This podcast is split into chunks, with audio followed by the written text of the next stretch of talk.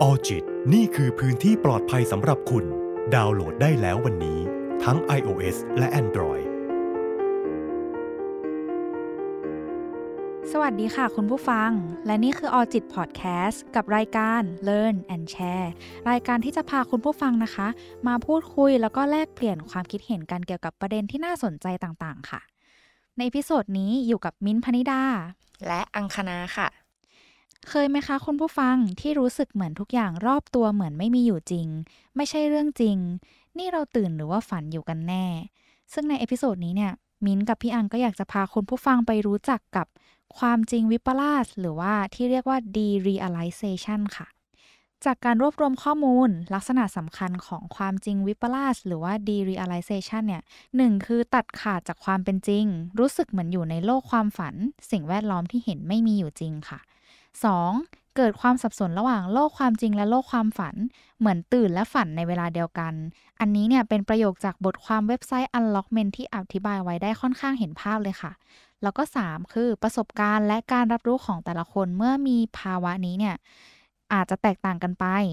นอกจากรู้สึกเหมือนอยู่ในโลกของความฝันแล้ว ก็อาจจะรู้สึกเหมือนตัวเองอยู่ในรายการทีวี รู้สึกว่าทุกอย่างเป็นเรื่องที่หลอกลวงค่ะ อืม เรื่องพวกนี้อาจจะอยู่ไกลตัวสำหรับ คนบางคนเนาะอืมแต่สำหรับใครบางคนก็อาจจะเป็นเรื่องที่ใกล้ตัวมากๆเลย อย่างตัวน้องมินเองเนี่ยเคยรู้สึกว่า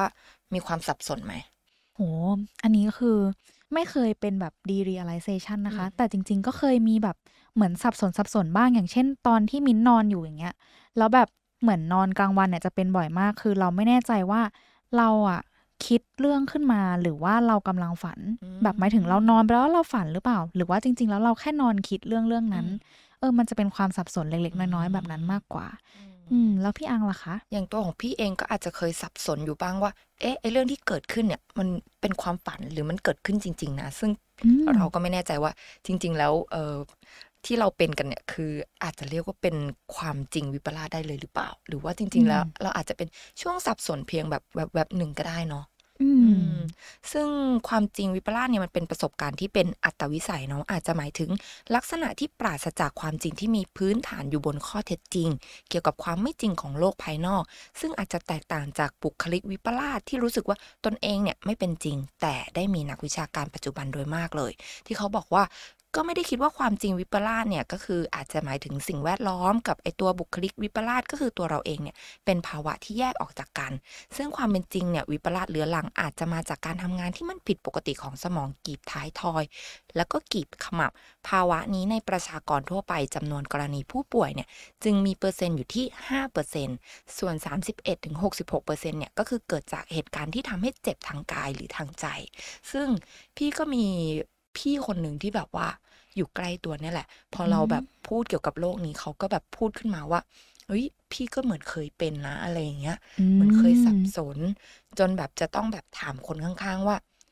ตอนเนี้ยคือแบบเออมันคือความจริงไหมอะไรอย่างเงี้ย ซึ่งสาเหตุที่เขาเกิดอาการแบบเนี้ยก็คือเกิดจากการที่เขาเจ็บทางใจอย่างมากเลย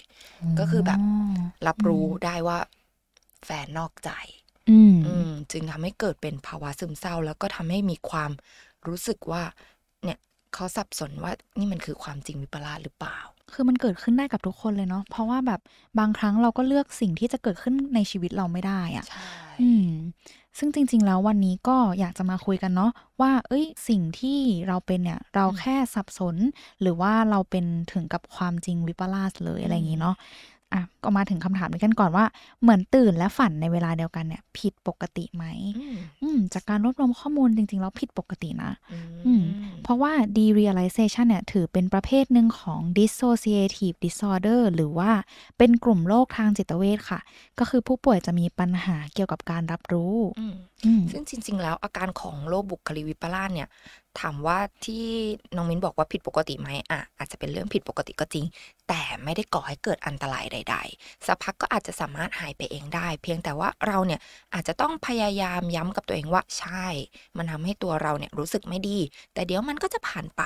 วิธีแบบนี้ค่ะ จะเท่ากับว่าเราเนี่ยไม่ได้ปล่อยให้ตัวเอง หรือว่าให้อาการของตัวเองเนี่ยมันหนักจนเป็นปัญหาต่อการใช้ชีวิต ซึ่งวันเนี้ยอืมเราเองก็มีวิธีรับมือหรือว่าวิธีจัดการกับเอ่ออาการวิปลาสเนี่ยมาฝากคุณผู้ฟังในท้ายคลิปด้วยใช่ไหมน้องมิ้น อืมใช่เลยค่ะพี่อังอย่างที่พี่อังเพิ่งพูดไปเมื่อสักครู่เลยว่า derealization มักจะมาคู่กับ depersonalization เนาะทั้งสองเนี่ยมันเกี่ยวกับการตัดขาดทั้งคู่เลย แต่ว่าเอออยากจะอธิบายเพิ่มเติมเสริมสักนิดนึงว่าเออแต่ต่างกันตรงที่ว่า derealization เนี่ยจะเป็นการตัดขาดจากความเป็นจริงเนาะคือเรารู้สึกว่าเหมือนสิ่งแวดล้อมมันไม่มีอยู่จริงอะ่ะเฮ้ยนี่เราแบบยืนอยู่บนโลกนี้ เอ้ยแล้วโต๊ะนี้ที่เห็นอยู่เนี่ยมันใช่ของจริงไหมอะไรแบบเนี้ยอืมส่วน depersonalization เนี่ยอ้างอิงจากเว็บไซต์ Mayo Clinic จะเป็นการตัดขาดจากตัวเองค่ะ คือรู้สึกเหมือนเป็นเพียงผู้สังเกตการความคิด ความรู้สึกและอารมณ์ของตัวเอง ไม่ใช่เจ้าของไม่สามารถควบคุมได้ ซึ่งเอออันนี้อยากจะเพิ่มความคิดเห็นส่วนตัวไปด้วยสักนิดนึงว่า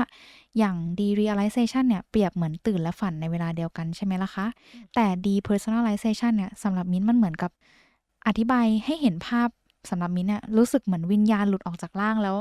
เราได้แต่ลอยตามได้แต่มองร่างกายใช้ชีวิตแทนเลยอะ อืม เห็นภาพจริง แล้วงี้ เอออาการที่น้องมินพูดถึงเนี่ยมันเกิดขึ้นได้อย่างไรล่ะ อืม จริง ๆ แล้วมันมีได้หลายสาเหตุมากเลยค่ะพี่อัง เพราะว่าอย่างแรกเลยอย่างที่พี่อังเพิ่งพูดไปด้วยว่าแบบเหมือนอย่างที่พี่ของพี่อังอะค่ะค่ะที่เขาแบบเหมือนกับ โดนแฟนนอกใจแล้วเขาแบบเหมือนรู้สึกว่ามันกระทบกระเทือนจิตใจเขามาก ๆ เลยอะค่ะ อืม ซึ่งจริง ๆ แล้วภาวะนี้เนี่ยก็คือตรงตรงกับที่พี่อังบอกเลยว่า มันเป็นภาวะที่ร่างกายสร้างขึ้น เพื่อโต้ตอบกับสถานการณ์ที่กระทบกระเทือนจิตใจค่ะ อย่างเช่น การสูญเสีย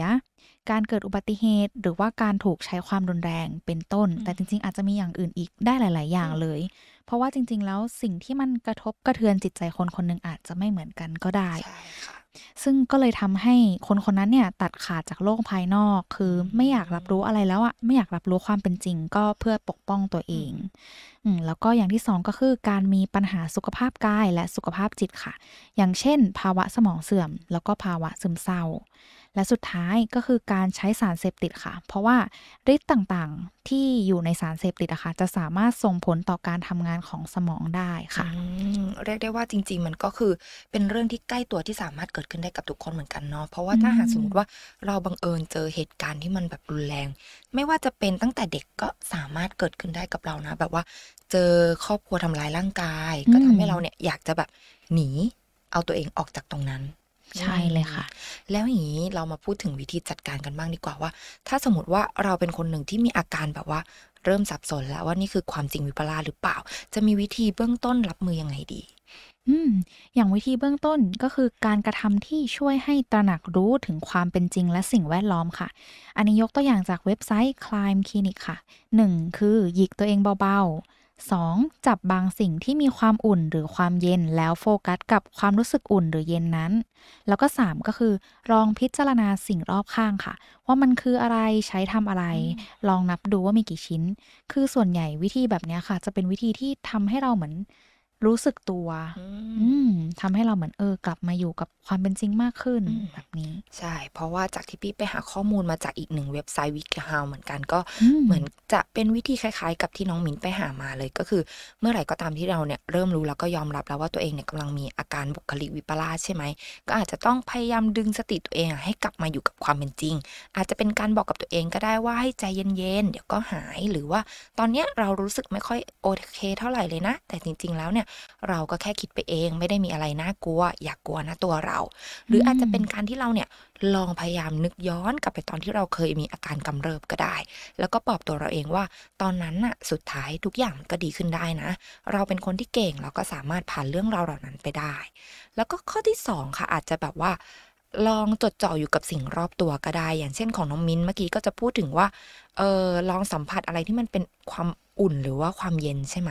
ของพี่ก็อาจจะเป็นแบบว่าลองสังเกตดินฟ้าอากาศก็ได้ สิ่งอืมของผู้คนรอบตัว แล้วก็เสียงต่างๆ ที่เราได้ยินโดยการที่เราเนี่ยอาจจะพยายามเอาตัวเราเนี่ยกลับเข้าไปมีส่วนร่วมกับสภาพแวดล้อมตรงหน้า อย่างเช่น กดสวิตช์เปิดพัดลมหรือว่าหยิบปากกาขึ้นมาเขียน ซึ่งวิธีเหล่าเนี้ยจะเป็นการบังคับจิตใจ แล้วก็ความคิดของเราเนี่ยให้กลับมามีสติรู้ตัวอยู่กับปัจจุบัน แล้วก็อาจจะช่วยบรรเทาอาการบุคลิกวิปลาสให้เบาบางลงได้อืมแล้วก็ 3 ก็อาจจะเป็นเรื่องของการที่เราเนี่ยพยายามมีปฏิสัมพันธ์กับคนรอบตัว พูดคุยกับเขาหน่อย หรือว่าพยายามตั้งสติแล้วก็กลับเข้าสู่บทสนทนาเดิม จิตใจของเราเนี่ยก็จะได้กลับสู่ปัจจุบัน แต่ถ้าตอนนั้นเราอยู่คนเดียวก็อาจจะใช้วิธีการใช้โทรศัพท์เนาะส่งข้อความหาเพื่อนหรือครอบครัวให้เขาเนี่ยชวนคุยกับเราหรือคุยเรื่องอะไรก็ได้ทั่วไป อืมอืมใช่เลยค่ะ แล้วก็วิธีที่มิ้นท์แล้วก็พี่อังได้พูดถึงไปเนาะคือวิธีเบื้องต้นเนี่ยส่วนใหญ่เราจะเกี่ยวกับการใช้ประสาทสัมผัสเหมือนกันเนาะอืมมิ้นมองว่าประสาทสัมผัสทั้ง 5 ของมนุษย์อะค่ะ เป็นเหมือนสิ่งที่เรียกได้ว่าเป็นเครื่องมือเหมือนกันเนาะในการรับสาร เพราะฉะนั้นเนี่ยการใช้อวัยวะของเราเนี่ยรับรู้ภาพ รสกลิ่นเสียง แล้วก็สัมผัสรอบตัวเนี่ย จึงเป็นวิธีที่ดีลกับภาวะนี้ที่แบบโดยตรงเลยอืมแล้วก็ที่สำคัญคือ การพิจารณารายละเอียดของสิ่งที่รับรู้ก็จะทำให้รู้สึกได้ว่า สิ่งนั้นเนี่ยมีอยู่จริงนะ ซึ่งฟังดูเหมือนแบบเออทำให้เราใกล้ชิดกับความจริงขึ้นไปอีกขั้นหนึ่ง ใช่อืมแล้ว เออขอยกตัวอย่างตัวเอง อันนี้ไม่รู้ว่าจะยกอืมตัวอย่างได้หรือเปล่าเนาะ เพราะว่าอืมด้วยความที่เราทำบทความนี้ จนเราเก็บเอาไปฝัน อืม เออ ฝันจนแบบว่า เฮ้ย ตีตัวเอง อืมตีตัวเองว่า เอ๊ะ นี่ฉันอยู่ในความฝันหรือว่าฉันอยู่ในความเป็นจริงกันแน่นะ อืม เออ เหมือนแบบว่า อะ ลองเอาวิธีที่เราเนี่ยนำมาให้คุณผู้ฟังไปใช้กับตัวเองในฝัน สรุปก็คือเรากำลังฝัน อืมเอออันนี้ก็ยกตัวอย่างแบบว่าถ่ายคลิปให้ทุกคนแบบไม่เครียดเนาะว่าจริง ๆ แล้วอืมทุกอย่างเนี่ยมันสามารถปรับแก้กันได้เนาะอืมใช่เลยค่ะ แล้วก็อย่าเพิ่งตกใจไปเนาะเพราะว่าเวลาที่เราเป็นอะไรเนี่ย บางครั้งอีกอย่างหนึ่งที่สำคัญเลยก็คือ การไปพบผู้เชี่ยวชาญ ถูกต้องค่ะ ถ้าสมมติว่าเรารู้สึกว่าวิธีที่เราสองคนนำมาฝากเนี่ยยังไม่สามารถช่วยทำให้คุณผู้ฟังเองรู้สึกดีขึ้นได้ การที่เลือกไปพบผู้เชี่ยวชาญ ก็เป็นทางออกที่ดีอีกหนึ่งทางใช่เลยค่ะ จริง ๆ แล้วบางอย่างอะเราไม่สามารถที่จะแก้ไขปัญหาได้ด้วยตัวเอง ซึ่งมันไม่ใช่เรื่องผิดเลย เพราะบางอย่างมันเกิดจากสารสื่อประสาทในสมองของเราเนี่ยมันทำงานผิดปกติเท่านั้นเอง ใช่เลยค่ะ แล้วเมื่อเราไปพบผู้เชี่ยวชาญ ไม่ว่าจะเป็นจิตแพทย์หรือว่านักจิตวิทยา บางครั้งเราจะได้รับทราบเกี่ยวกับสาเหตุที่มันถูกต้อง แล้วก็ได้รับการรักษาที่แบบเหมาะสมด้วยใช่ค่ะ เพราะว่าแต่ละคนอาจจะมีทางออกที่ไม่เหมือนกันแตกต่างกันไป คุณหมอก็จะอาจวินิจฉัยแล้วว่าเออทางนี้เหมาะกับเราที่สุดนะ ซึ่งอาจจะดีที่สุดสำหรับคุณผู้ฟังเลยที่จะหาเวลาไปพบผู้เชี่ยวชาญค่ะ ใช่เลยค่ะ ซึ่งใน episode นี้พวกเราก็ได้แชร์ แล้วก็เอ่อพูดคุยแลกเปลี่ยนความคิดเห็นแชร์ประสบการณ์เนาะอืมเกี่ยวกับ derealization หรือว่าความจริงวิปลาสที่ทำให้เรารู้สึกว่าสับสนเนาะเหมือนกับว่าเอ๊ะเราตื่นหรือว่าเราฝันอยู่กันแน่อืมซึ่งใน episode นี้ก็หวังว่าคุณผู้ฟังจะได้รับประโยชน์จากพวกเราสองคนไปนะคะสำหรับวันนี้เราสองคนต้องลาไปก่อน สวัสดีค่ะ สวัสดีค่ะ Alljit นี่คือพื้นที่ปลอดภัยสำหรับคุณ ดาวน์โหลดได้แล้ววันนี้ทั้ง iOS และ Android